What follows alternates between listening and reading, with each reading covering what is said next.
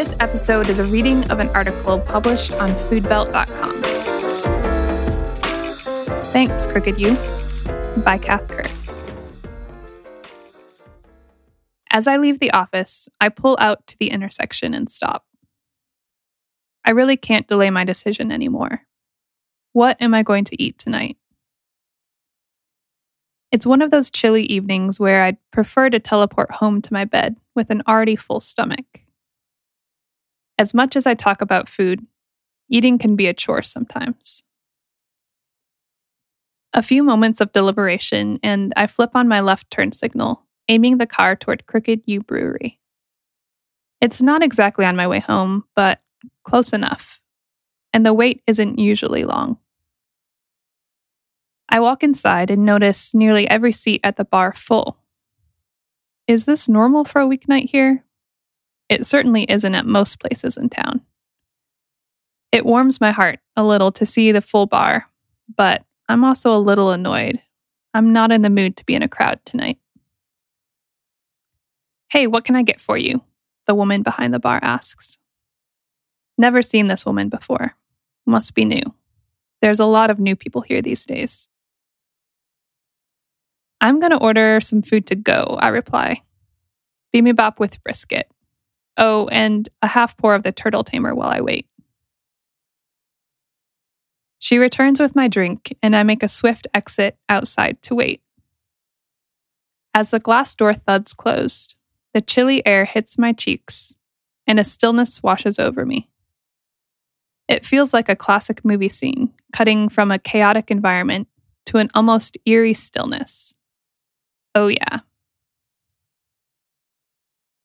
The sun sets early this time of year, so the river is barely visible at the bottom of the bank. But I know it's there. You don't need to see the water to feel the steady flow of the St. Joseph River. Something about it invites a different pace when you're close by. It's only a few degrees above freezing tonight.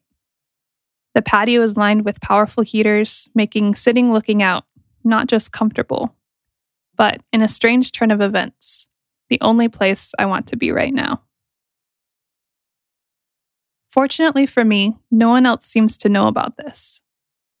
The 20 some stools stand empty under the glow of the heaters. I'm the only one out here tonight. Understandably so, I think. We don't often consider the option to eat outside in the winter. But if you put on an extra layer, sit under a heater, and muster a warmth somewhere deep inside, it can be really lovely. Thanks, Crooked Ewe.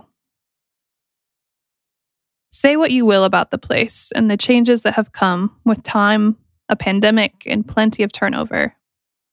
It's still one of the better spots in town. It's sad.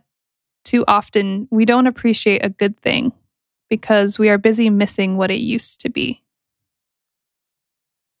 This summer, I spent many days sitting out here, soaking up the sun and watching turtles fight for space on the log. I miss summer, but it's not summer anymore. The tail end of a train quietly ticks by on the Grand Trunk Western above. Maybe I'll get my food for here next time. It's not what it was, but this is good too.